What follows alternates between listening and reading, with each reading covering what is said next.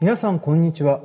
この番組を配信しております北海道在住30代米農家をしておりますジョンと申します。よろしくお願いします。本日は2022年7月30日となっております。今回は A ノートサブカル年に1回だけのお楽しみ農村会談を話す会となっております。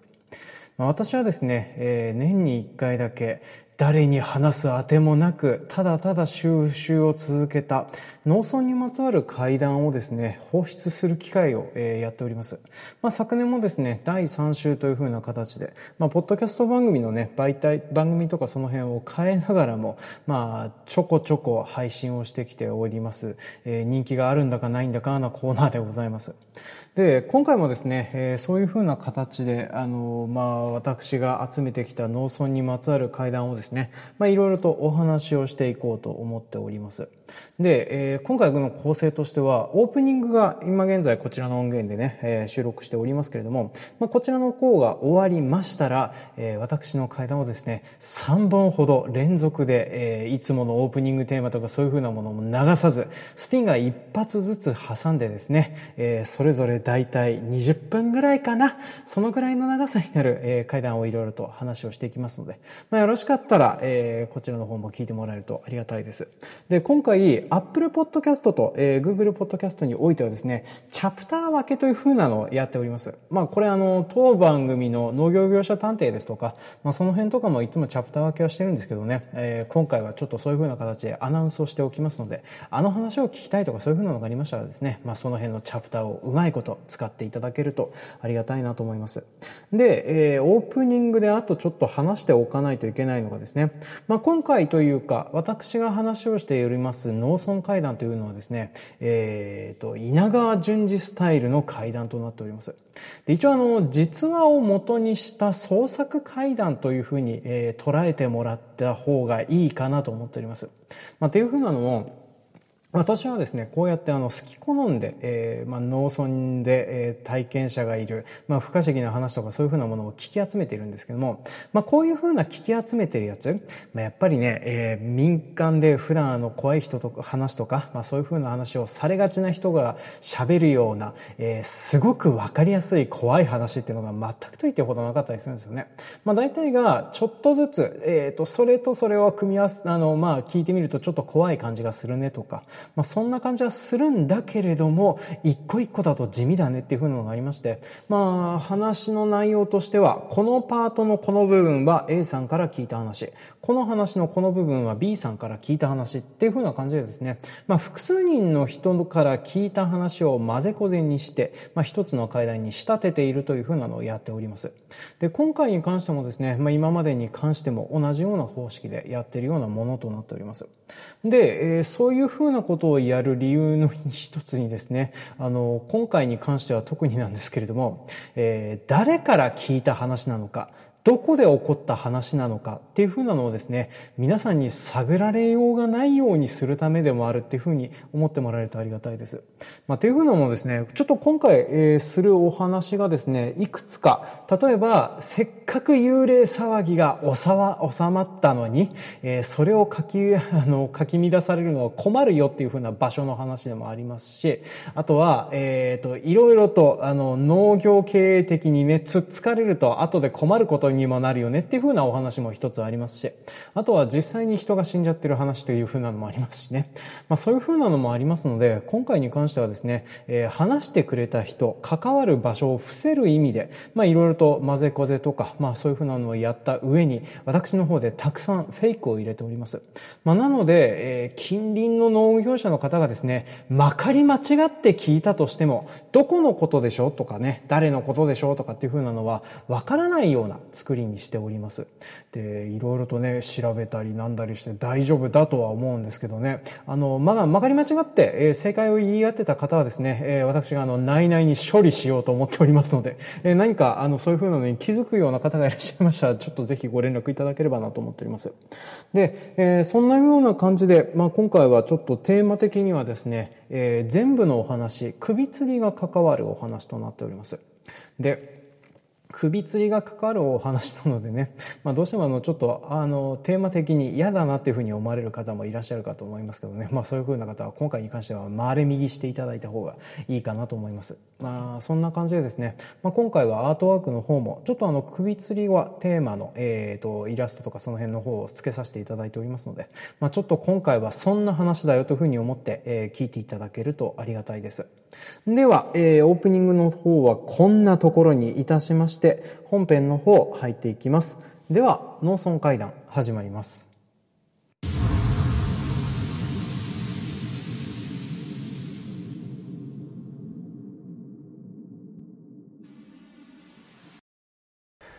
皆さんは揚水機場という施設をご存知でしょうか？揚水機場とは、水田に水を汲み入れるための施設で、水田がある地域には必ずと言っていいほどある施設となっております。まあ、管理をしておりますのは農水省の下部組織である土地改良区という団体が管理しておりまして、まあ、農繁期になると近くの水源からポンプで水を汲み上げて、で、その汲み上げた水を水田の方に流すという、まあ、そんな役割を負っている施設となっております。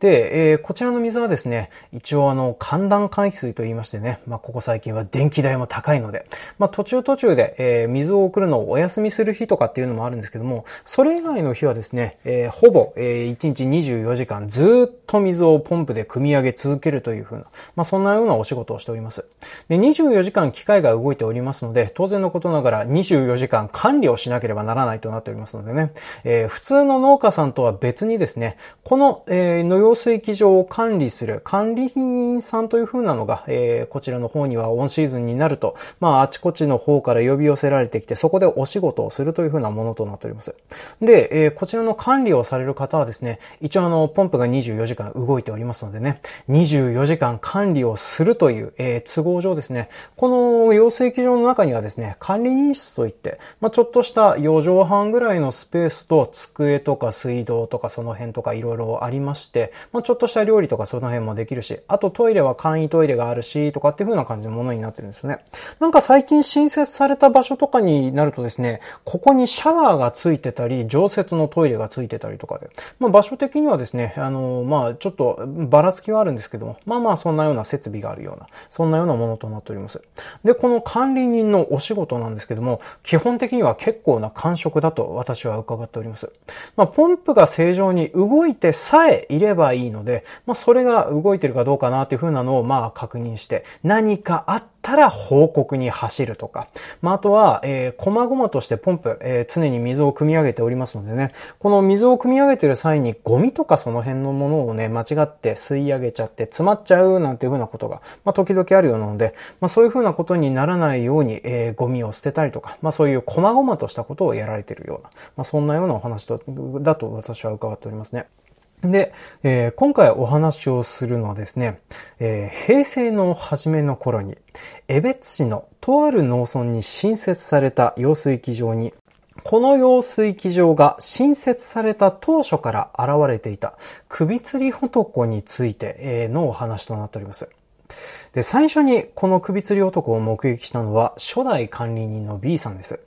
で、B さんは農村にほど近い住宅地に住んでいる、えー、定年退職をして年金をもらって暮らしているおじさんだったんですけれども、この用水機場の受益農業者、まあ、つまりは水を水田に送り込んでもらう農家の、えー、M さんという風な方がいるんですけども、まあ、この方の紹介でこのお仕事に就きました。まあ、大体この土地改良区の、えー、この管理人のね、募集とかその辺はですね、まあ、広報とかその辺に載ったりすることもあるんですけども、こうやって、えっ、ー、と、まあ、近隣の農農家さんの口づてでとかね、あとはまあ前の管理人さんの紹介でとかっていう、まあそんな感じでお仕事に就くことが多いような、そんな風なお仕事となってますね。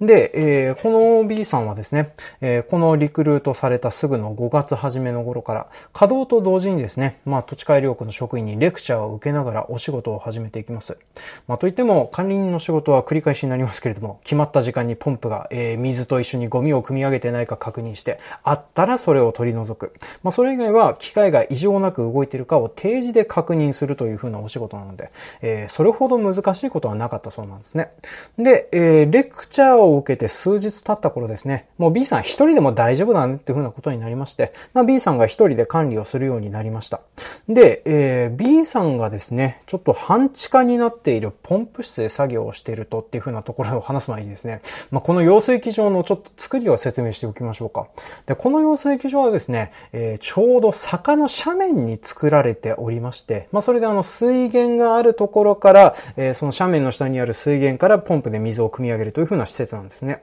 で、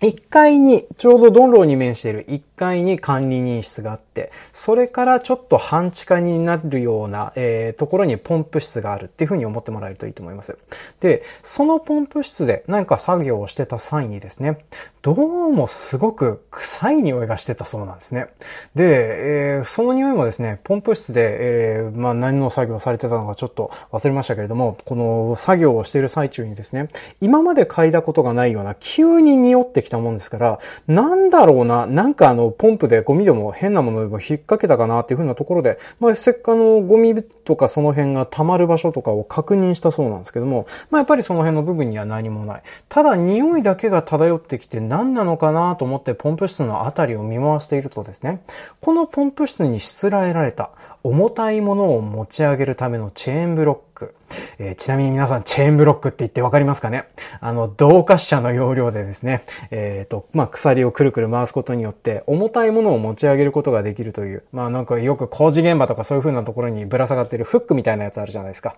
あれの電動を抜いたやつなんですけども、このチェーンブロックにですね、えー、ロープをかけて首をつって死んでいる男という風なのがぶら下がっていたそうです。で、B さんはですね、ついさっきまで一人だったのに、いつの間にこんなところで首をつってるやつが出てるんだろうっていう風なところをびっくりしてしまって、腰を抜かしてしまいます。で、とにかく人を呼ばなければならないという風に思った B さんなんですけれども、えー、悪いことにですね、この事件が起こった当時はですね、平成初期で、携帯電話がそんなに普及してなかった頃なんですよね。で、B さん自身もですね、携帯電話を持っておらず、で、あと、この養水機場の設備的にもですね、えー電話をして報告するっていう風な設備がどうも通ってなかったらしくてね。あの、当時、えー、これをやってた際にはですね、定時の連絡は自宅から連絡をしてたそうなんですよね。まあ、っていう風なのもありまして、B さんは助けを呼ぶ術がないという風なので、腰が抜けた状態で半地下から腕の力だけで必死に呼びじもっていきまして、で、えー、なんとか、えー、ポンプ室と、えっ、ー、と、管理室を出て、えー、そしてあの、道路の方に出たんですけども、悪いことにこのポンプ室がある、えっ、ー、と、用水機場、えー、周囲1キロ四方にですね、民家がない場所なんですよね。まあ、そのため、道路まで出たはいいんだけれども、助けに行くにはさらにそこから先にまで歩いていかなければいけないっていう風な状況で、はて困ったなっていう風なところにですね、タイミングよく通りがかったのが、この B さんを紹介してもらった、えー、樹液農業者の M さんがちょうど通りかかります。そして、して B さんが腰を抜かして、えっ、ー、と、道路の方で倒れているのを見かけてですね、どうしたのっていう風な形で事情を聞いたんですけれども、まあそれであの、半地下になっているポンプ室で首を吊っている人がいるっていう風なところを聞いて、で、M さんもですね、様子を見に行ったんですけども、その時に確かに、えー、男が首を吊っているのを M さんも確認したそうです。で、M さんはですね、急いで、えー、自宅に戻って警察に110番入れて連絡をして、で、それであの、M さんと B さんはですね、M さんの自宅の方でちょっと待ってたそうなんですけども、警察が到着したのを確認して、ポンプ室の方が、にあるところに進んでいくとですね、この首を吊った男、確かにいたはずなんですけども、初めからいなかったかのように消えていたそうなんですよね。で、こうやってですね、この用水機場にはですね、この首吊り男という風なのがたびたび現れることになります。で、B さんもこのお仕事をしている最中にですね、この、えっ、ー、と、首吊り男をですね、ひたすら見ちゃったもんですから、あの、もうとにかく出てきてしまって嫌でしょうがないっていう風なので。で、このお化けが出てくるタイミングもですね、まあ、B さんの状況を聞くとですね、まあ、今までの管理人さんが見ていた以上に多かったそうなんですね。まあ、特に現れるのは、昼も夜も関係ないそうで。で、そして、現れると必ずなんかすごく臭い匂いがしてたそうなんですね。まあ、匂い的にはですね、うんこを漏らしたような匂いという風なのが、まあ、正しいらしいんですけれども、まあ、そんなようなひどい匂いが漂ってきて、それであの昼夜関係なく現れてきて、で、そしてその匂いが漂ってくると、大体この男が首つっているっていう風なところが確認できちゃうので、本当に嫌な気分になっちゃって、B さんはあの、オンシーズンでこの仕事を始めたばっかりなのにもかかわらず、もうこのな仕事やってらないっていう風なところでですね、まあ、管理人を辞職したい旨を言い出してしまったんですね。で、困ったのは、この施設を管理している土地改良区の職員と、あとはこの樹液農業者の皆さんですね。で、オンシーズンの水、とにかく必要な時期に、えー、必要な水が届かないっていう風なのはですね、えー、1年の農業経営というか水筒経営にものすごいダメージを与えることになるので、まあ、なんとかして B さん、えー、とにかくここで働いてもらえないかっていう風なのを一生懸命働きてたようなんですよね。まあ、すぐに別の人を見つければいいじゃんって話なんですけどね、そう簡単に見つけられもしないし、そもそも、えー、農家も土地改良区もクソ忙しい時期になっておりますのでね、まあ、そんな余裕もなかったので、とにかく B さんをなだめすかしていきます。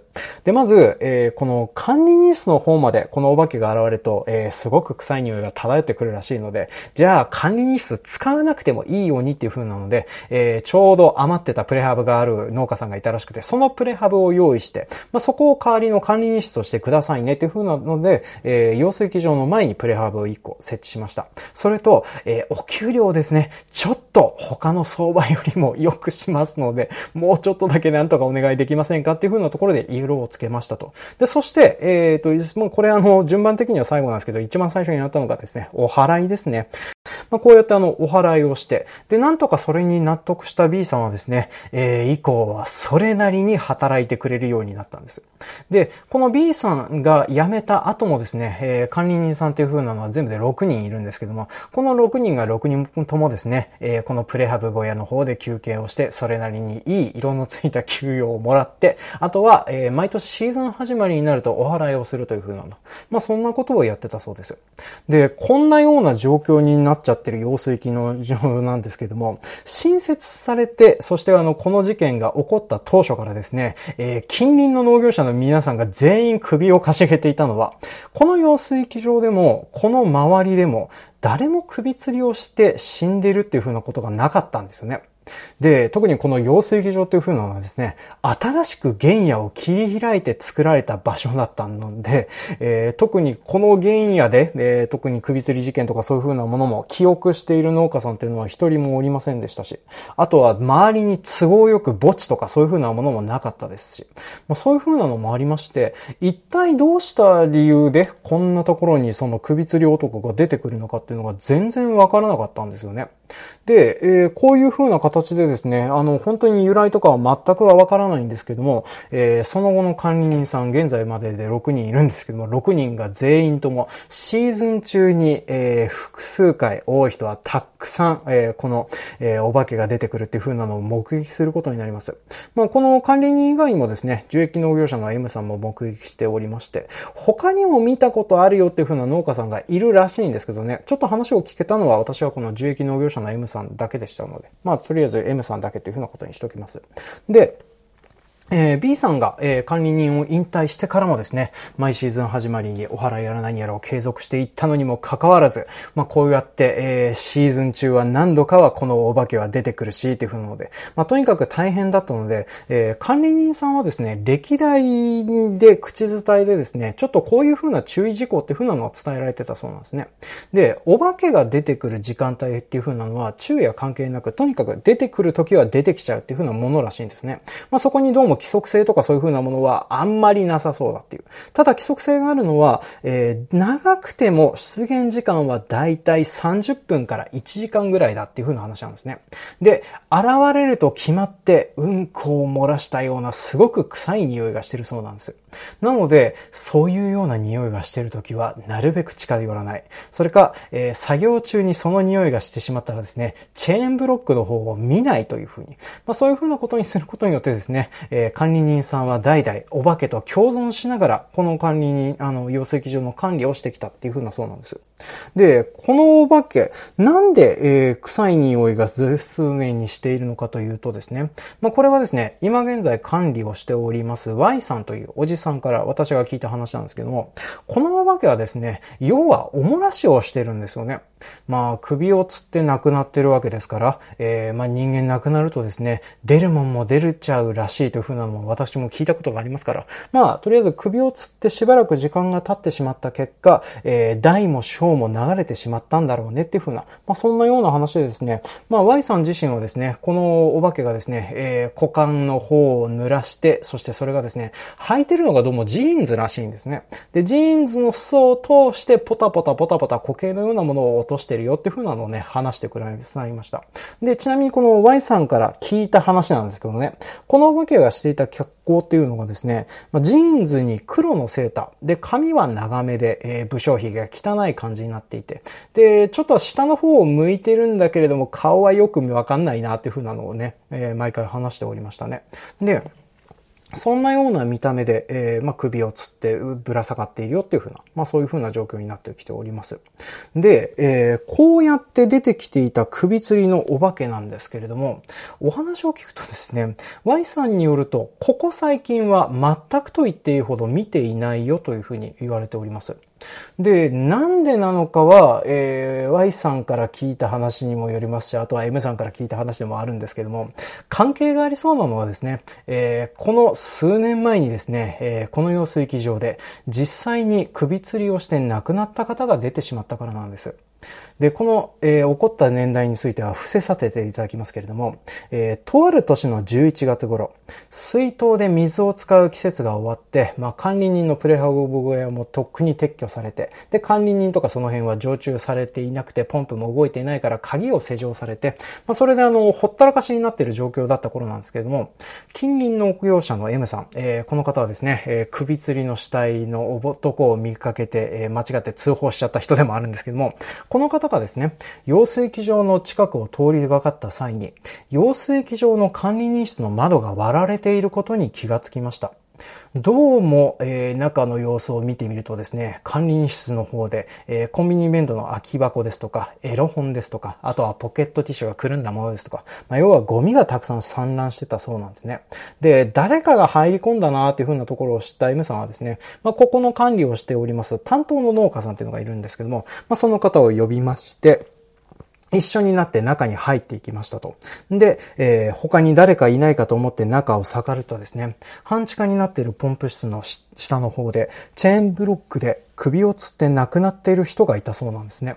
で、M さんも一緒にいた農家さんもですね、ぎょっとはするんですけども、あ、これが、えー、いつも出てきてたという例のお化けかっていう風なところでですね、まあ、またお化けが出たんだねっていう風なところで安心はしてたんですけれども、どうもですね、これ今までと様子が違うっていう風なので、ちょっと待ってみようかっていう風なので、待ったそうなんですけども、いくら待っても、この男の死体が消える気配もないし、何より今回はですね、窓ガラスも割られているし、ゴミも散乱しているしっていう風なので、お化けではなさそうだぞっていう風なところを思い当たりまして、急いで警察に通報いたします。で、えー、警察が通報を受けて到着した後も男の死体とはそのままになっておりまして、まあ、それで、えっ、ー、と、そのまま、えー、事件化されたのかどうかわかんないですけども、まあ、そんなようなので、あとは警察の手の方に回ったそうですね。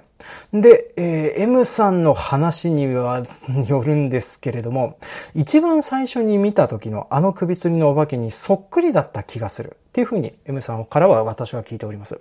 ただね、M さんが見たのはですね、それこそ二十数年前っていうふうな状況になっておりますのでね、まあ、どれだけ本当っぽいのかっていうのはちょっと私はわからないかなと思っております。ちなみに、その事件を受けてからですね、養成機場ではお化けは全く出ていないというふうに Y さんは話しております。まあ、少なくとも、あの、現在管理しているって、その作業をしているそうなんですけども、今まで一度も臭くなったことなんかないよっていうふうなのを話してたりはするんですよね。まあ、一応あの、Y さん自身もね、えっ、ー、と、管理し始めの頃は目撃したりすることはあったそうなんですけれども、今はいなくなったんじゃないかなって、まあ、そんなような話をしております。ただ Y さんはですね、相変わらず相場は周りよりもちょっといい給料をもらっておりまして、あとはですね、人が死んだところで常駐をするのは嫌だからっていう風な理由でですね、えー、今現在も Y さんはですね、相変わらずプレハブの休憩が上の方を管理人士として利用しているという風に伺っております。で、えー、こんな感じでですね、このお話としては、とりあえずおしまいにはなるんですけどね。なんか実はですね、江別市内、こんな感じでですね、えー、由来が分かっていない首吊りお化けですとか、由来が分かっていない飛び降りお化けですかっていう風な目撃事例の方をですね、私何件か聞いております。まあ大体あの、この辺のお化け関係の話はですね、えー、ついでに逸話が、えー、作られてたりすることがあるんですけども、調べてもいてもそんな記録がなかったりするんですよね。っていう風なことを考えるとですね、私はちょっと思うのはですね、このお化け、実はお化けなんじゃなくて、これから起こることを再現してるんじゃないかなってちょっと思うんですけど、皆さんはどう思いますかね？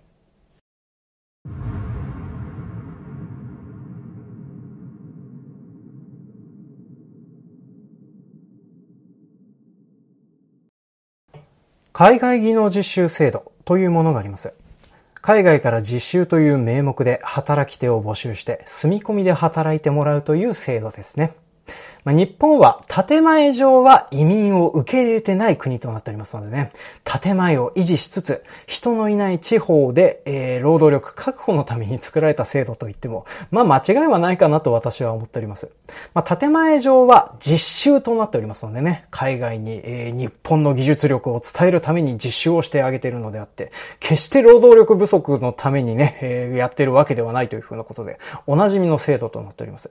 ただこの制度はですね、えー、皆さんもニュースとかで見知っている通り、現在の奴隷制とか、まあそういう風な形でですね、ひどいことを言われがちだったり、あとは実際にひどいことが起こったりしているという、まあそんなような制度でもあるって、まあご存知の方も多いかなと思いますね。で、実際にね、えー、ニュースで、ね、報道されている部分しか私はあまり知らないんですけども、まあルールや人権を無視するような悪質な管理団体がいたり、悪質な受け入れ自動車とかもいて、で、えー、この結果ですね、せっかく日本に来たのに辛い目に遭ってしまった海外技能実習生の方々もいらっしゃるというふうなのを私はなんかね、ニュースやら何やらで見ておりますけれども、えこちらの海外技能実習生層、受け入れ事業者側は受け入れ事業者側で結構大変なんだぜっていうふうなのをね、まあ、ちょっと近隣の農家から聞いてたりしておりますので、まあ今回はちょっとそれにまつわるお話をさせていただこうと思っております。まあというふうなのもね、まあこの辺の話で、え、海外技能実習制度のニュース見られている方だったらわかる通りですね、え、主に結構、えー、製造業とか農業の現場とかでね、この制度を使ってることが多くて。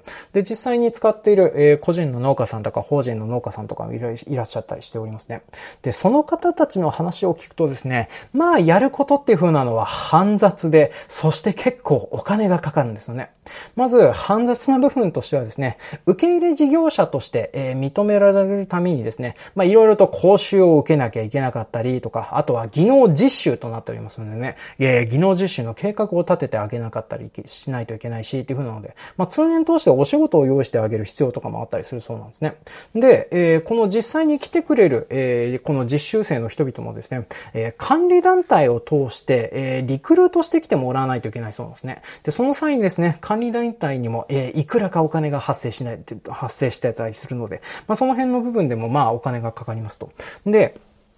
えー、見つかって、はい、受け入れることができました。認定も取れました。おめでとうっていう風になってもですね、こっからはこっからで結構大変だったりするんですね。まず、日本に実習生が来てもらっても、えー、その場所で働きながら生活がしていけるように、衣食住にまつわるあれこれを全部、えー、事業者側の方で用立ててあげないといけないんですね。で、本当にあの、住居は、えー、用意しないといけないし、あとはあの、食べるものとか、えー、洗濯何や何やする場所とか、あとは炊事の道具とか、まあそういうふうな家電意識とかその辺もですね、全部用意しないといけなかったりするんですよね。で、もちろんのこと、えー、給与を毎月お支払いをしないといけないんですね。まあ、これはあの、最低賃金でいいよというふうな話でもね、なんか聞くんですけれども、まあ、それにしたって給与は毎月払わないといけないよというふうになっております。まあ、そしてちょっと重そうなのがですね、渡航費用ですね。えー、この、えー、海外技能実習生が日本に来る渡航費用もですね、事業者持ちになることが多いそうです。まあ、うん、ほぼ100%事業者持ちなんじゃないないかな。ま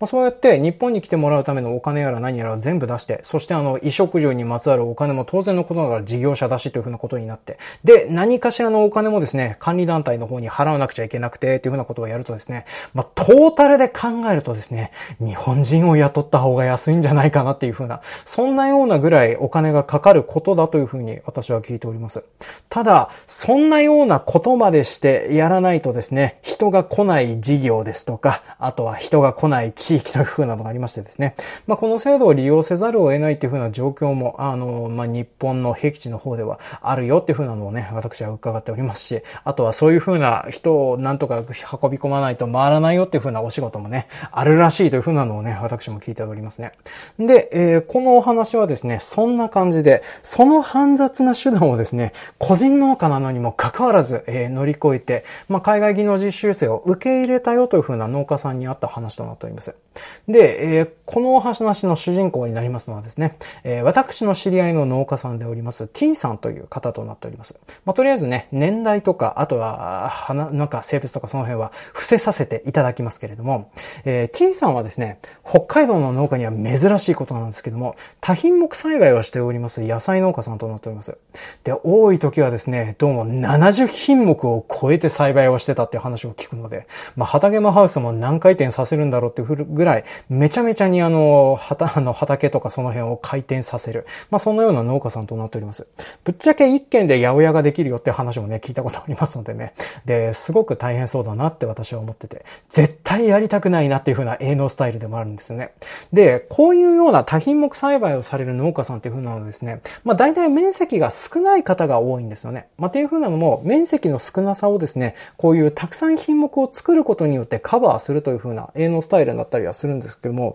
この T さんはですね、えー、そういう風なことをやってるのにもかかわらず、それなりに面積のある農家さんですよね。なので、お米も作るし、大豆も麦も作るしっていう風な形ですね、結構な面積を回しているような農家さんなんですね。まあだからあの、大量多品目栽培農家っていう風な風情でしょうかね。で、そんな感じでお仕事をされておりますから、当然のことながらめちゃめちゃ作業量があるんですね。で、それをですね、えー、この制度を利用する前はですね、T さんの一家7人で全員で、比喩でも冗談でもなく朝から晩まで働いて回してたっていう風なのを聞いておりましてね、本当に震えが来るなという風に思っておりました。で、家族構成はですね、まず、えー、T さんのお父さん、お母さん、それとおばあちゃん、それと T さんのお兄さん夫婦、それと T さん夫の奥さんと、えー、T さんと、まあ、この7人でございますね。で、えー、T さんも、T さんのお兄さん自身もですね、お子さんがいらっしゃったんですけどね、ま、さすがにこんなようにフルで働いてたりするとですね、まあ、子供の面倒を見ながら働くのがなかなかきついねっていうふうなことになってきておりまして、まあ、それで、えー、2012年頃のことなんですけども、T さんはですね、えー、海外技能実習生の受け入れ事業者になろうっていうふうなことを思い立ちます。で、書類シーズごとも散雑だし、認定受けるのも大変だし、いろいろ準備するのも大変だよっていうふうなのね、周りから言われてた、言われてたりしてたんですけれども、T さんはですね、えー、こんなお仕事をされるぐらいですから、まあ、体力バカなんですよね。うん、バカって言っちゃダメだな。あの、本当にね、あの、すごく、えー、体力とかその辺が有り余るってる方でして、まあ、この辺のことをですね、体力で乗り越えていってしまいます。で、自分で情報とかその辺のことを集めて、書類仕事とかその辺のことも頑張ってやって、まあ、それで頑張った結果ですね、その翌年、えー、2013年の3月頃にですね、えー、中国の農村部から3人の技能実習生を受け入れることができるようになりました。で、この来た人々がですね、まあ、女性2人と男性1人なんですけども、こちらをですね、まあ、とりあえず年齢と性別は固定ですけども、名前だけ加盟という風な形で紹介をしていきますと、30代既婚女性をワンさん、次にやってきた、えー、20代既婚女性をチャンさん。最後に、えー、20代独身男性をリンさんとしておきますね。で、この3人はですね、T さん一家が所有しておりました、築20年の木造アパートに、えー、住居として引っ越すことになります。で、ちょっと補足をしておきますけれども、T さんをはじめとしてですね、えー、農家は割と不動産収入を得ている人が、えー、時々いるんですよね。で、これはですね、どういうふうなことなのかというと、もともと持ってた農地がですね、えー、たまたま、えー、住宅地の造成とかに巻き込まれるような位置にあるような農家さんが多いんですけどね。まあ、特にあの、北海道道ですと札幌の農家さんとかはですね、えー、農作物の収入よりも不動産収入の方が多いっていうふうな、まあそんなような状況も聞いてたりしておりまして、まあそんな感じでですね、持ってた農地が、えー、住宅地とかそういうふうな場所になっちゃったおかげでですね、まあそこを買い上げられたりして、で、それであの左打ちのようになってくるっていうふうなパターンもあるんですけども、えー、T さんみたいにですね、えー、そこの農地を宅地に転用して、で、そこで、えー、マンション経営とかアパート経営とか、まあそういうふうなことを乗り出すっていうふうなこともあるそうなんですね。で、T さん一家もそういった、え、口の一つでですね、この木造アパートの他にもですね、2軒アパートを経営してたそうなんですね。で、え、当時、このアパートはですね、築年数もあって入居者もいなかったので、まあ、ちょうど建て替えすっかなーっていうふうに悩んでた物件だったそうなので、まあ、部屋がどうも4室あったそうなんですけども、この4室、まあ、とりあえず空いてたので、まあ、それぞれ1室ずつ入居してもらいましょうというふうなところで、まあ、この部屋に入ってもらったそうです。で、えー、この3人はですね、生活基本を T さんがある程度整えてあげて、まあそれで働けるようになりましたねっていうふうなことになったらですね、えー、自習生たち、息つく暇なく T さんちの農業を手伝うようになりったそうです。で、T さん本人はですね、労働基準法を準拠したというふうには言っておりますけれどもね、えー、労働基準法はですね、えー、我々の農業に関してはですね、基本的には適用除外なんですね。で、農業が適用除外になりがちなのはですね、まあ天候に作業されるかとかっていうふうなのもありますけどね、まあとにかくアホほど仕事があるからっていう風なので適用除外にされ気味だよっていう風な話になっております。なので、えー、まあ一応そんな風な状況になっているので、どこまで準拠されてたかっていう風なのは、外野の私からはちょっと何も言えないなっていう風な状況になってるんですね。まあでも一応実習生の人々はですね、えー、お休みはちゃんと当たってたらしくですね、まあ、T さんはですね、このお休みの日以外はですね、T さん自身がアパートまでこの3人を送り迎えしてたそうなんですね。で、この送り迎えをして送った後で、えっ、ー、と、あれらしいんですよね。なんかあの、米の出荷とか、野菜の出荷とか、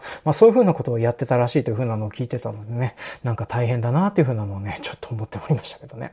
で、えー、この3人はですね、えー、初日からこうやって一生懸命働いてたそうなんですね。まあ特に、ワンさんとチャンさんは既婚となっておりまして、で、仕送りをしないといけない家族がいるからっていうふうなのもありまして、仕事のこも言葉もよく覚えて、本当に一生懸命働いてくれてたよっていうふうなのをね、T さんから聞いてております。で、独身男性のリーさんもですね、一生懸命働いてくれてたよっていうふうなのがあるんですけども、リーさんはですね、まだ日本語が結構増えてで、まあ、それであの、はちゃんと働いてはくれるんだけれども、なかなかちょっとコミュニケーションに難があったなっていうふうな話になっておりましたね。で、あと、リーさんはですね、朝に慣れてないのか、毎日眠そうにしてることが多かったそうです。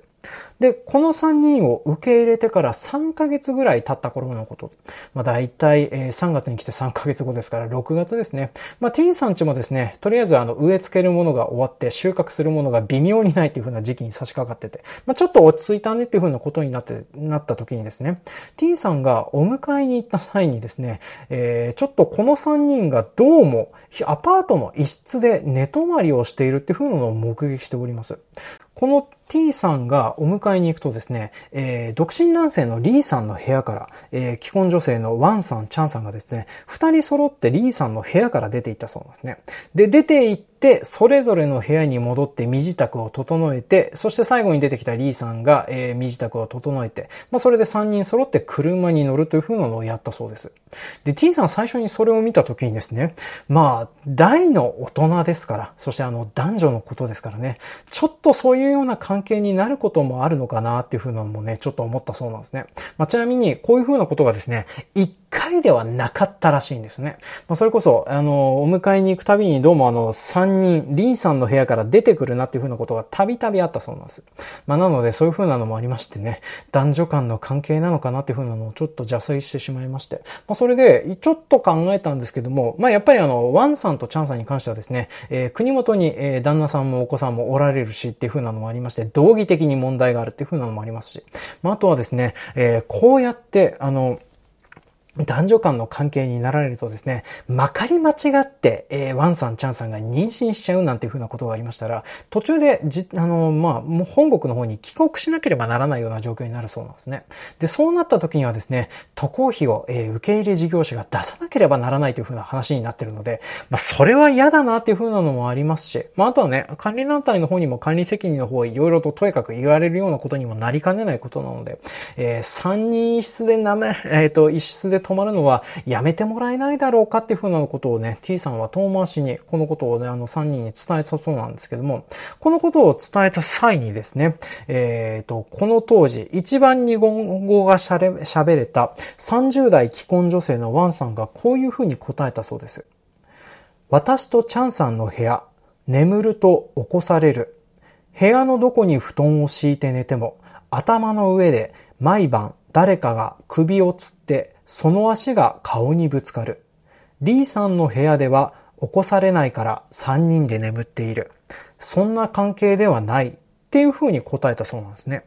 で、こういう風に答えられてですね、まあ、T さん自身は、えーっとっていう風な感じで、まあ、とりあえずあの、当初想定していたあの、問答とかその辺とは全く180度違う内容で答えが返ってきたものですから、まあ、T さん自身が困惑してしまったんですけどね。で、続けて、えーっと、このワンさんからですね、空き部屋が一室あるから、そこに引っ越しをさせてもらえないだろうかっていう風な形でお願いをされたそうなんですね。で、ちょっとこの後一悶着とかはあったそうなんですけども、まあ、とりあえず、えー、眠る場所を変えるだけで、えー、寝室を分けてくれるようになるんだったらっていう風なところで、まあ、4室目もですね、ワンさんとチャンさんの寝室として勝ち与えることに、えー、いろいろあってなったそうです。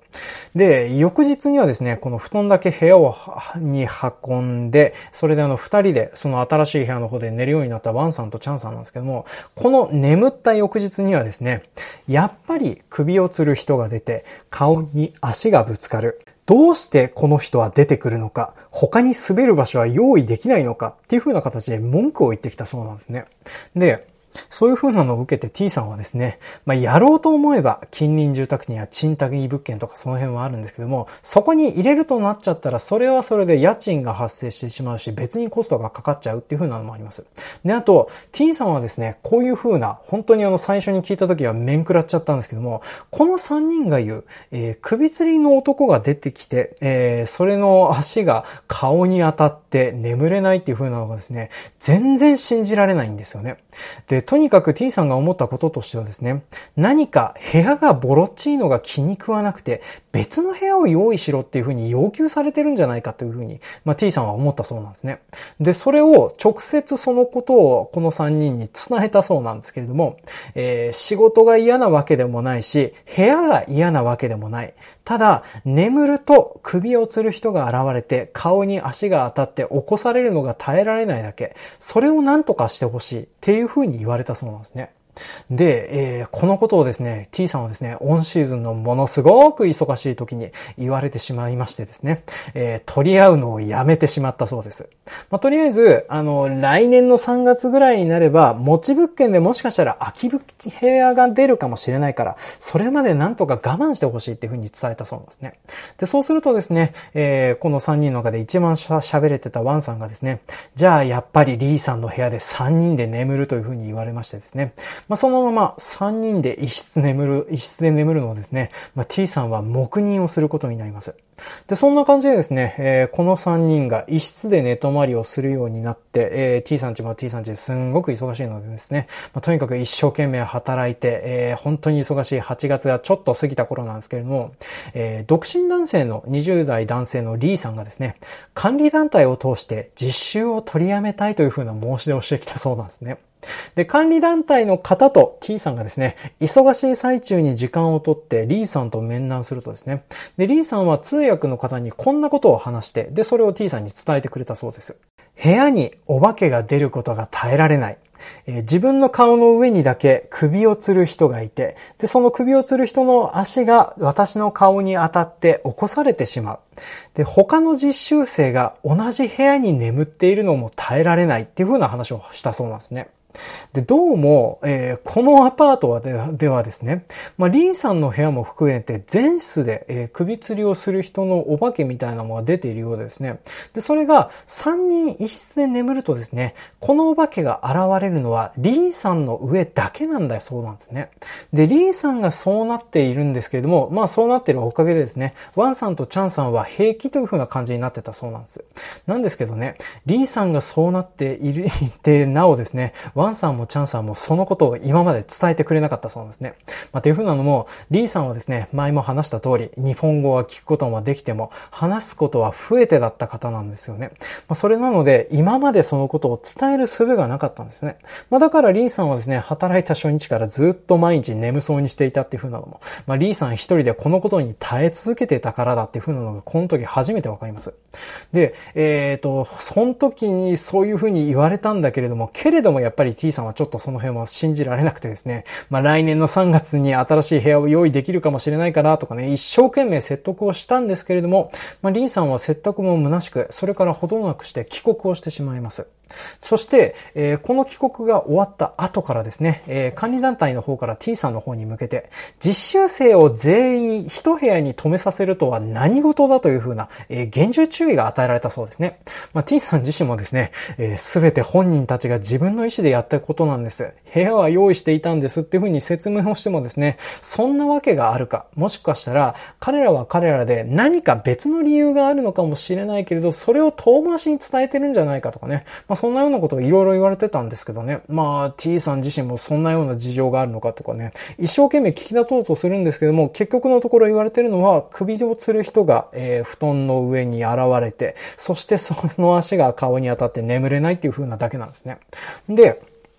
えー、リーさんがいなくなった後なんですけども、ワンさんとチャンさんはですね、自然と別々の部屋で眠るようになったそうなんですね。まあ、どうも一緒の部屋で寝るとですね、20代、えー、既婚女性のチャンさんの上の方にだけ首吊りお化けが出るようになって、ワンさんは大丈夫っていう風な状況になるそうなんですね。で、チャンさんはリーさんと違ってですね、それが我慢ならなかったそうなんですね。なので、チャンさんは自分の方から自分の部屋で眠るようになりました。で、それでおそらくは二人とも同じように毎晩顔の上に、えっ、ー、と、首つぼ釣りをするお化けが出てきて、そのお化けの足が顔に当たってしまって眠れないっていうふうなことがたびたびあったそうなんですけども、えー、そこからですね、二人揃って仕事中に、えー、カクンって眠ってしまうことが増えたりですとか、あとは二人の仲がみるみる険悪になってったそうなんですね。で、この様子を見てですね、T さんもさすがに近隣の賃貸部屋を借りた方がいいかなっていうふうに考え始めた9月の初め頃のことなんですけれども、最初にチャンさんが、で、その次の日にはワンさんがいなくなってしまったそうなんですね。で、これあの、後で分かったことなんですけども、当時に、えっ、ー、と、SNS 上でですね、こうやってあの、海外技能実習生と来ている在日中国人のコミュニティっていう風なのがあったそうなんです。で、二人はですね、そこで仕事を斡旋してもらって、そこに勝手に移動してしまったそうなんですよね。で、どうやってコンタクトを取ってたかっていうとですね、えっ、ー、と、T さん自身がですね、この国元の家族と話したりするためにっていう風なので、この木造アパートの方に、まあインターネットの回線引いたり、あとは PC を渡してたそうなんですね。で、その PC を使って、そうやってあの、周りの人とコミュニケーションを取ったりとか、あとは管理団体とコミュニケーションを取ったりっていうふうなやってたそうなんですけども、まあ、それを使ってですね、まあ、どうもそういうふうなことをして、この二人はいなくなってしまったそうなんですね。ちなみにその際にですね、渡してた PC も仮パクされてしまったっていうふうなあの話を伺っております。で、えー、技能実習制度というふうな制度はですね、まあ、これ悪い点でもあるんですけども、制度上では受け入れ先を実習生自身が変更するっていう風なことができないようになってるんですよね。なので、このことに関しては全部違法という風なことになっておりまして、いなくなってしまった時点で在留資格を二人は失ってしまいます。まあ、ただ、二人のマインドとしてはですね、まあ、とにかく、えー、このことがバレて捕まるまで、とにかく働いて仕送りができさえすればっていう風なところで、えー、考えてやってったそうなんですよね。まあ、ちなみにこういう風な感じでですね、えっ、ー、と、この海外技能実習生がいなくなってしまうっていう風なことが、まあ、結構日本国内ではまあまああるそうですね。で、この後ですね、それぞれ別の場所で働いてたこの二人なんですけども、えー、それぞれ別の場所で捕まって本国に強制送還されましたよというふうな連絡が後日 T さんの元に届くんですけどね。まあこれはまた別のお話というふうなことになります。で、そんなところでですね、シーズン中に、えー、この農家の T さんはですね、受け入れ初年度で3人が3人とも住居に問題があったことを理由なのかどうかはわかんないんですけれども、まあ、とにかく3人ともいなくなってしまいます。で、このことを受けてですね、えー、T さんちはですね、えー、海外技能実習生の受け入れ資格という風なのを3年ほど停止を受けることになりました。で、現在はですね、一応この受け入れ資格、元に戻ってるらしいんですけども、T さんはですね、この時の経験の方で、めげてしまったので、まあ、以来、実習生の受け入れとかっていう風なのは一切行っていないそうですね。まあ、代わりにどうしてるかというと、作付品目を減らしにに減らして、あとは作業量とかその辺とかを減らして、あとは日本人のパートさんとかその辺とかをですね、ちょっと増やす段取りとかその辺とかを一生懸命やって、なんとか時間をやりくりしているというふうに今は話を伺っております。で、最後になりますけれども、この実習生が住んでいた木造のアパートなんですけども、現在は取り壊されております。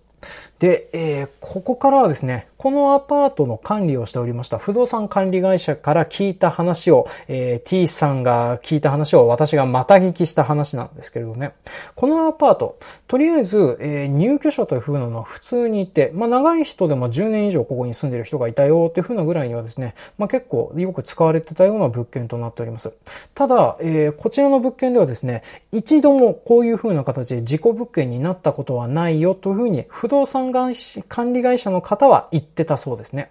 まあでも、こうやってあの、長く住んでいるっていう風な形ではあるんですけども、あの、そういう風な形で何かお化けが出るような由来とか、そういう風なものは、結局のところこのアパートが建ってる間は一度も起こらなかったそうなんですね。まあなのでね、えー、今現在は確認がしようがないですけども、この海外技能実習生のこの3人が見ていたお化けっていう風なのは一体どういう風なもんだったんでしょうかね。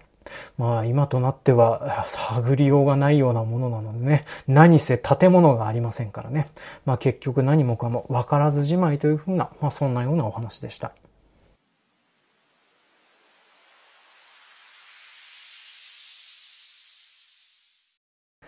最後に話をするやつなんですけれども、まあ、私はですね、この農村会談やるときに一番大ネタみたいなのを最後に持ってきてたりするので、まあ大体あの地震があるやつを一番最後に持ってきがちだったりするんですけどね。まあ今までのやつと比べるとですね、この最後に話すやつはですね、私結構自信がない方の話だったりしております。一応体験談としてはですね、えー、実話会談に限りなく近いお話となっております。まあ一人の人から聞いたお話を、をえー、いろいろと本人がわからないように脚色を加えたようなお話だったりするんですけども、一人の話から聞いた話にしてはですね、ちょっと作り物めいた、すごくわざとらしい階段っぽい話になってるんですね。で、あと最初に言っておきますけど、この話、階段としてはゲノゲノ夢落ちになる話でもあります。で、この夢落ちで終わる話だっていう風な時点でですね、本当は人に話さないような内容にしがちだったりするんですけどね。まあ、ただ、夢落ちで切り捨てるにはちょっと気になることもあるお話なので、まあ、今回はそれを踏まえてお話をしていきます。で、このお話を聞かせてくださいましたのは、私の、えっ、ー、と、先輩農業者の S さんという方から聞いた話です。まあ、ちょっと年齢の方は伏せさせていただきます。この S さん、今現在も農業を続けられております。現在はご結婚もされされておりますし、お子さんもおりますし、経営も安定しております。まあ、なんですけれども、この S さん、親元収納をされてるんですけども、この親元収納をされた時の状況という風なのはですね、本当にひどい状況だったそうなんですね。まあ、とにかく、えー、組間が常に真っ赤っかな状況となっておりまして、家計費にもこと書くような状況だったっていう風なのを聞くとですね、まあ、事情通というか、北海道の農家さんの皆さんはなんとなく事情がさせられるかなとは思うんですけどね。まあ、ちょっとこの辺説明しておきますと、北海道の農家はですね、ですねえー、組合員勘定と言いまして、まあ、農協がやってる付け替えのシステムっていう風なのがあるんですね。まあ、それのおかげでですね、えっ、ー、と、まあ、一応農家はですね、こうやってあの、資材やら何やらを発注して、まあ、それを滞りなく、えー、分回すっていう風なことはなんとなくできるようになってしまうんですけれども、こうやってやるとですね、えー、赤字が状態化する農家が出てくるとかっていう風なので、まあ、非常に便利な仕組みではあるんですけれども、ちょっと問題もあるよねっていう風にことで、言われがちになっているような、そんなような仕組みとなっております。で、これね、ちなみにあの、組合員勘定はどうも北海道しかないらしくてですね、えっ、ー、と、結構あの、農業界隈で行っても通じるところもあるし、通じないところもあるし、っていう風なので、まあ、ちょっとなかなか難しいようなものとなっておりますね。まあ、北海道の農家と、それ以外の農家がですね、結構話が通じなかったり、経営に対する、えアプローチの仕方とか考え方が違うのが、多分これが結構影響してるかなと思っております。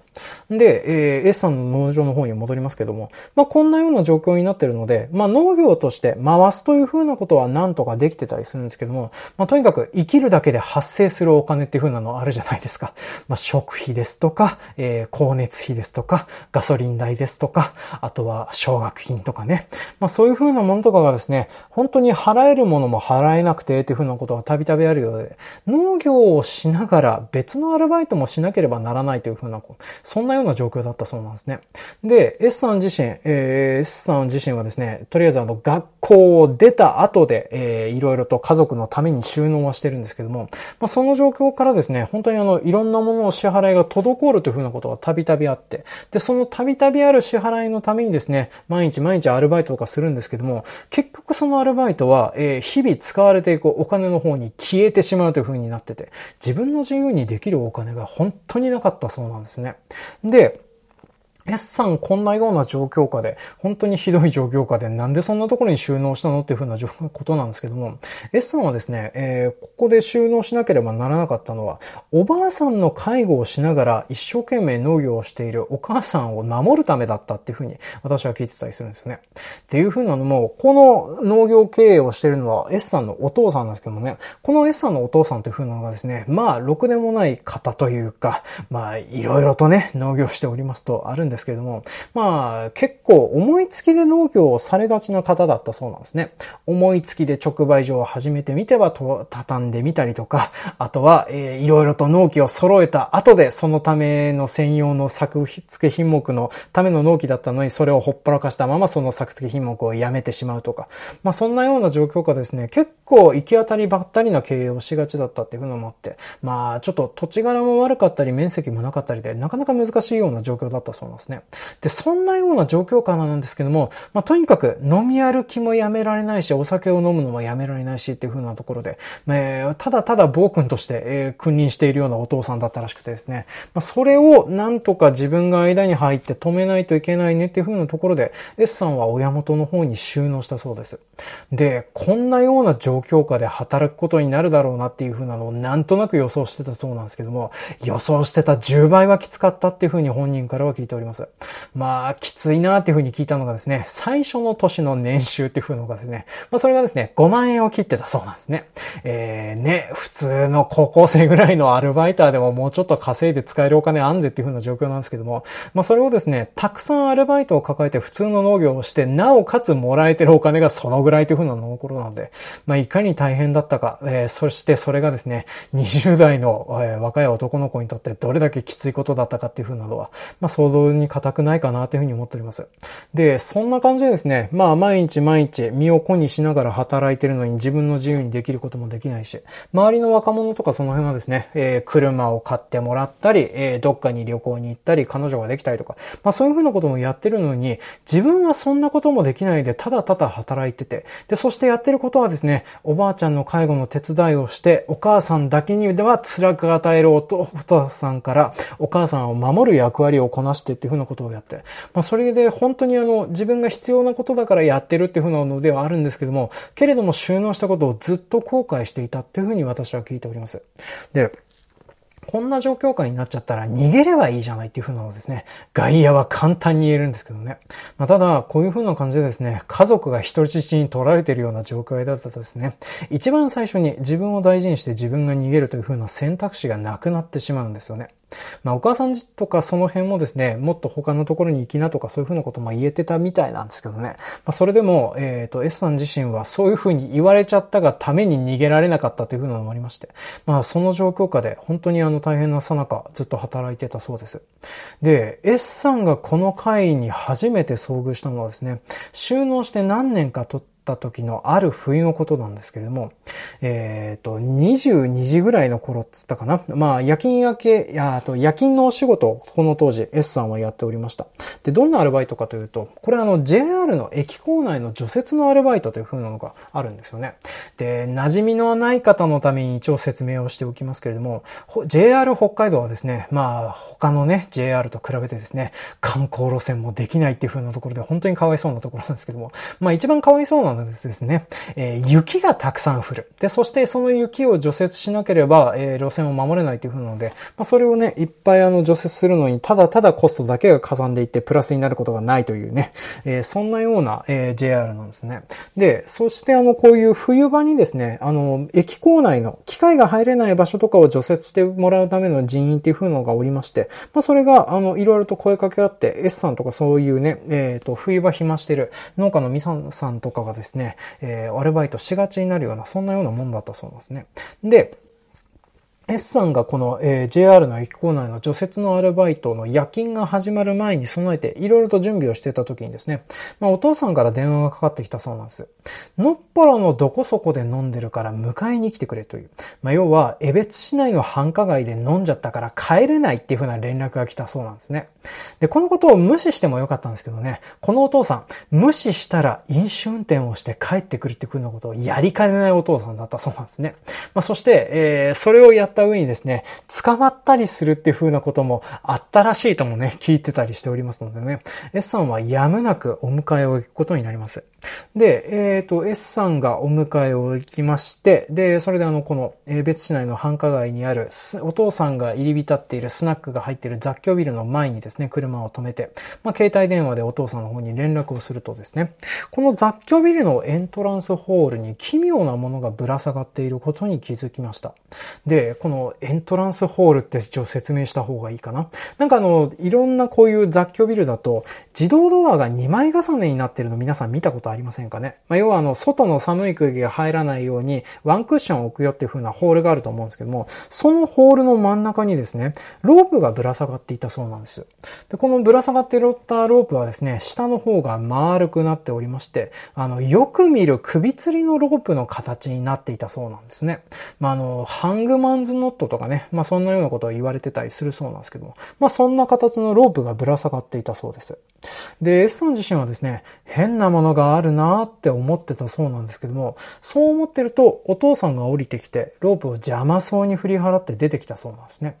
で、その時の目撃に関しては、それでおしまいなんですけども、S さんはこの首吊りのロープ、江別市内ですとか、S さんの行く至るところであちこちで見かけることになるそうなんですね。で、どうもある場所っていう風なのに規則性とかその辺はないそうなんですけども、例えば、マンションの一室、アパートの一室、空きテナントの一室、どこかとかね。まあそういう風なところにですね、こういう風なロープが見えてたそうなんですね。で、あんまりにも見るので、そういう工事に使うなんかなのかなとかっていう風なのを思ってたそうなんですけども、まあ形が悪いのでね、S さんもこのロープを見るたびにですね、自分の生活ですとか今後のことを考えたりするのでね、まあどうしても自分の死について考えることが多くなってしまったそうなんです。で、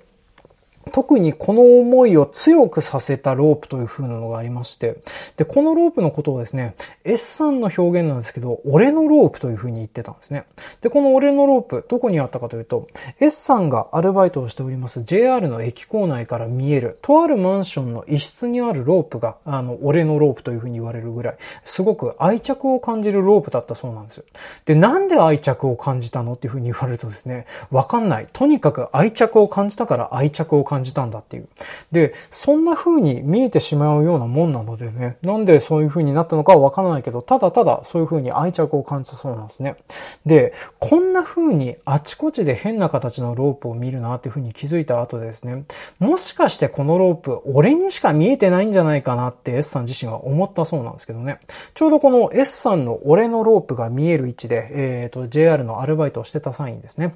まあこれ S さんの同僚で、あとあの、同じく農家をされている農家の愛さんという風な方がいたそうな、いるんですけれども、この方が、えっ、ー、と、この S さんから話を聞いてですね、あれ見えるっていう風に言わされて、えっ、ー、と、目撃してもらったところ、愛さんもですね、同じように S さんが言っている俺のロープという風なのを目撃することができたそうです。で、この後、えっ、ー、と、私はあの、別件で愛さんと会う機会があって、愛さんにも話を聞いたんですけれども、愛さんの話によると、えー、夜勤中、駅に隣接したマンションの一室があって、で、その中の一室でですね、夜中に電灯がずっとついていて、冬なのにカーテンも閉めずに、窓際から見えるように首吊りの輪の形をしたロープがぶら下がっているのが見えたそうなんですね。で、当然のことなら夜勤中なのでですね、えー、12時から朝の6時まで、ずっとその部屋が高校と電気がついているそうなんですね。で、なんでそんなようなことをしてんだろうなっていうふうなのを、愛さん自身も不思議に思ってたそうなんです。で、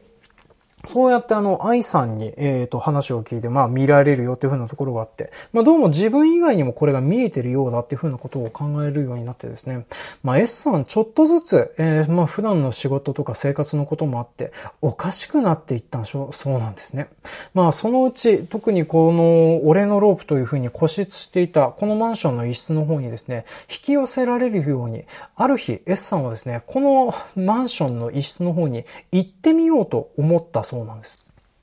で、このロープがあった部屋っていう風なのはですね、まあ、マンションから見て、だいたい窓の位置でこの辺だなっていう風なところは当たりがつけてたそうなんですけれども、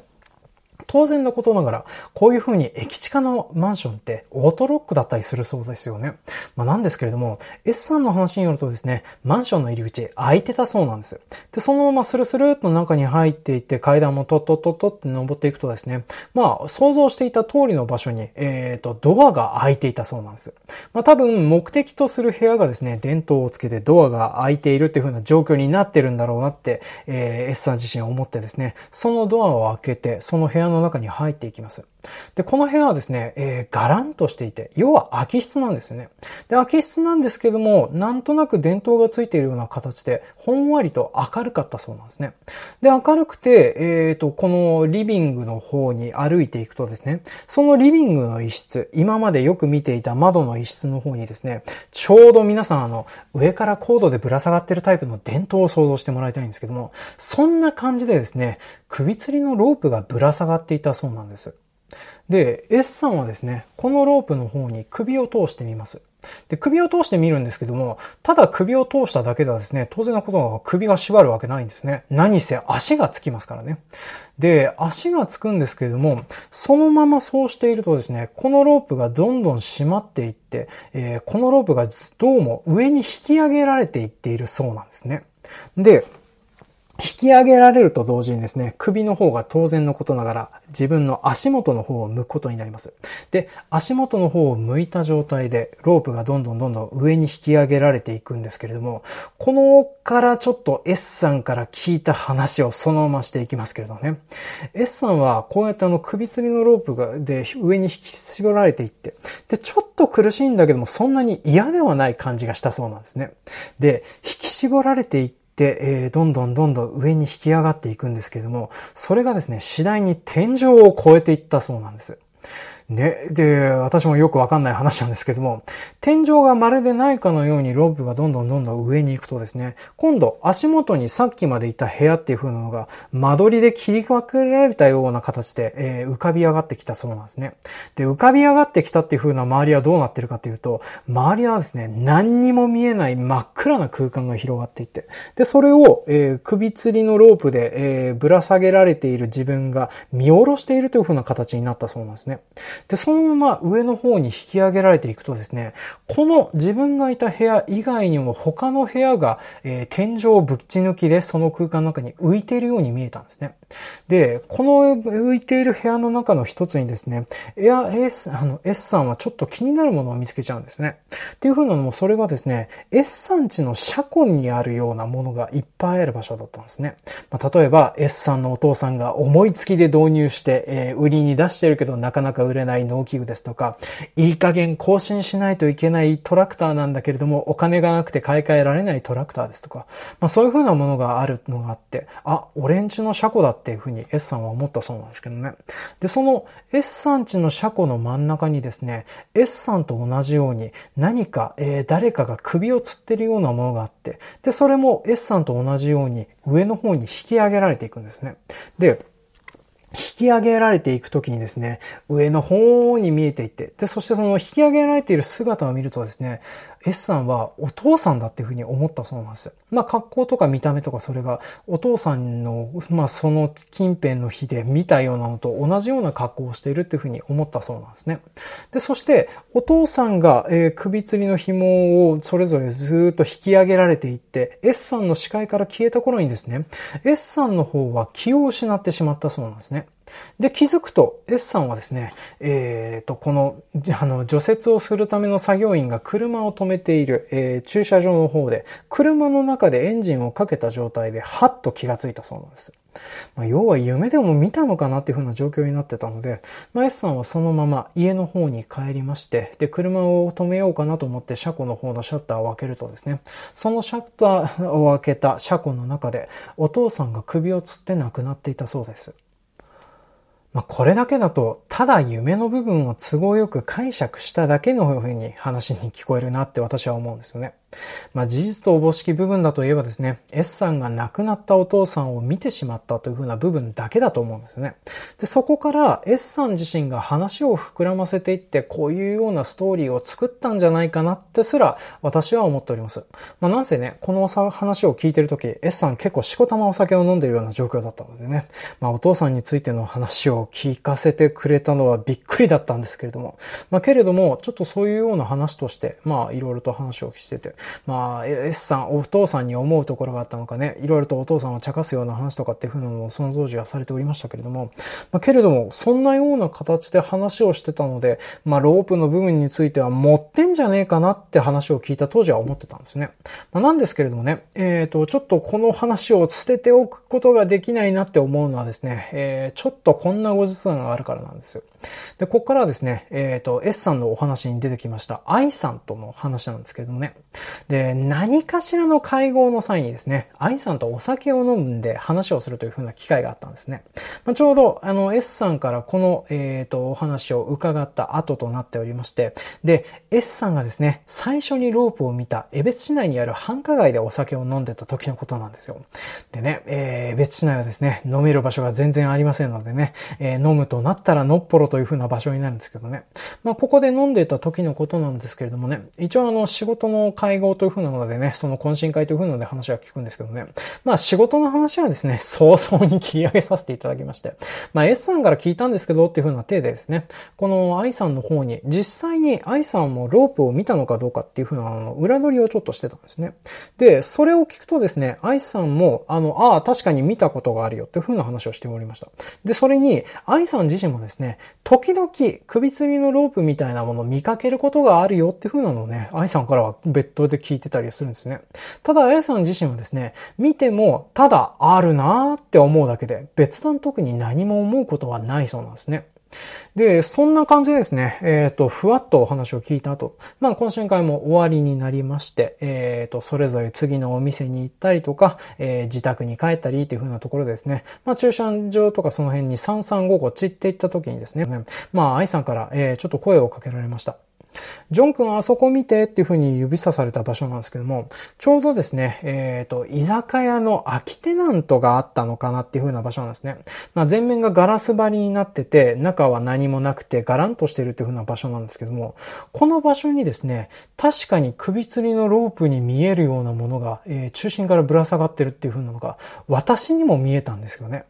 で、このテナントなんですけれども、来る途中に、あの、駐車場から歩いてくると必ず目につく位置にあって、で、そして、この首吊りのロープ自体はですね、すごく異物感があって、見たらわかるようなものなんですけれども、ただ私、その前を通ってるはずなのに、愛さんに指摘されるまで、こんなものがあることに気づかなかったんですよね。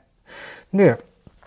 ここ最近はですね、この、こん、あの、まあ、場所に近寄ってないので、まあ、ほら、コロナもありましたからね。あの、本当にあの、この、のっぽろ界隈とかには一切立ち寄ってないので、まだそこにあるのかどうかっていうのは私自身はわからないんですけれども、けれども、あの、あるなっていう風なのを指摘されて言われて、それでその後びっくりしてたっていう風な話だったりするんですよね。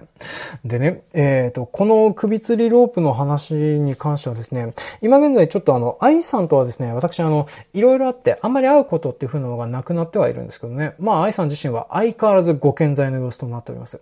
ただ、今もね、ロープが見えているのかっていう風なのははっきりとは分かっておりません。ただ、今のところね、私も、えっ、ー、と、おそらく愛さんもなんですけれども、S さんが言ってたような、俺のロープっていう風なのはまだ見られておりませんからね。まあ、たまたま無事でいられてたりはするわけなんですけれども。まあ、けれどもね、えー、こういうような変なものには、まあ、まかり間違っても触れたりなんだりしない方がいいよなっていうふうなところで、今回のお話は締めさせていただきます。はい。今回も長々とお聞きくださいまして、誠にありがとうございました。当番組への感想コメントは、ツイッターのハッシュタグ、営農の A にサブカルのサブ、A サブとつけてお寄せいただきますようお願いいたします。で、今回に関してなんですけどね、皆さんよかったら、面白かったらで構いませんのでね、えっ、ー、と、まあ、当番組の、えー、公式ツイッターの方で出しております。まあ、この配信会のリンクのツイートとかがございますのでね、それを引用リツイートなり、リツイートなりで拡散のご協力をしていただけると幸いです。まあ、私のこれからのやる気にも繋がってくるというのもありますので、まあ、ちょっと、面白かったらで構いませんのでね、なんかご協力いただけるとありがたいです。あとは、この話面白かったよとかね、まあそういう風なご感想とかございましたら、ツイッターのハッシュタグ、A サブの方までお寄せいただけるとありがたいですね。で、あとは、あれですね、えっ、ー、と、近隣の農業者の方々、えー、どれぐらい聞いてるかはわかんないですけどね、誰のことか分かっても黙っていただけるとありがたいです。はい。で、えっ、ー、と、あとは、エンディングの方でちょっと話をしておきたいことといえばですね、えー、とりあえずこんな感じでですね、会談会っていう風なのを、まあ、毎年1回は私、あの、好みでね、やってたりしております。で、あと話せる話っていう風なストックがですね、実のところもうほとんどないような状況になっておりますね。まあ、あとできるといえば、今現在ちょっとインターネット上で聞けなくなっております、第1週をリメイクするか、あとは、えー、私の持ち玉として残っている、えー、と、階段が2つほどあるんですけれども、まあ、こっちの方はですね、営農が関係ない話っていう風なのもありますし、まあ、あとその辺でね、ちょっと紐付けるのが難しくて、まあ、話せてない階段っていうのが2つぐらいしかないんですね。まあ、っていう風なので、まあ、いつもあの3本ペースで話をしてると1個話せなかったりするっていう風なのがありますのでね、まあ、ちょっとバランスが悪いなって思っております。まあ、なので、えー、で、そしてね、ここ最近はコロナ禍もありまして、まあ、近隣の農業者の皆さんとお酒を飲む機会とか、あの、話を聞く機会っていう風なのが そもそもなくてですね、まあ、それであの、階段が増えていかなくて、ちょっと困ってたりするんですよね。まあ、なのでね、もし、えー、農業をされてる方、農業関係者の方に限定させていただきたいんですけども、皆さんの身の回りであった農業にまつわる不可思議な話、もし体験談がございましたら、私の方に教えていただけるとありがたいです。まあ、必ず採用するかっていう風なのは、ちょっと別の話なんですけどね。まあ、けれども、ちょっとあの、次年度以降、もしやろうと思ってもですね、ちょっと一個足りなくて片手落ちだなっていう風な感じになっちゃったりしますのでね。で、そして、その時には必ず紹介してくださった方のお名前とかもね、紹介したりもしますので、まあ、よろしかったら、えっ、ー、と、まあ、Google フォームの方とかね、長文とかも送れたりしますので、えー、まあ、ま簡単なね、で起きたことを箇条書きにするだけでも構いませんので、まあ、何かしら送ってもらえると嬉しいかなというふうに思っておりますね。では、えー、そんな感じで話したいことも話しましたので、今回の A ノートサブカル会は終了となります。あー、そうそう。あとちょっともうちょっと終釈やらないやを加えておかないといけないことがいくつかありますね。で、まあちょっと今回はですね、まあ、えっ、ー、と、オープニングでも話しております通り、私の方で結構脚色をした話とか、そういう風なものがあったりはするんですけれども、まあそれでですね、その関係でちょっとこの制度について違うんじゃねえのっていう風な部分が出てくることがあるかと思います。まあ特に、えっ、ー、と、第2話の海外技能実習制度の話に関してはですね、まあ今現在、結構あの2017年に海外技能実習制度法とかっていう風な法律が制定されてるんですよね。まあそれのおかげで結構ルールとかその辺に変更があったと思います。で、変更があった上にですね、私あのフェイクを入れるために色々と違うことを言ってたりするっていう風なことがございますのでね、あの辺の部分は絶対ありえねえよっていう風に思われる部分もあるかなとは思いますけどね。まあそんな理由で入ってんだよっていう風なのを、まああらかじめご了承いただけるとありがたいです。では、えっ、ー、と、本当に話したいことは全部話せたと思いますので、この辺で締めさせていただきます。というわけで、今回もお聞きいただきましてありがとうございました。では、また、えー、と、来年、まあ、機会がありましたらお付き合いいただきますようお願いします。ではでは。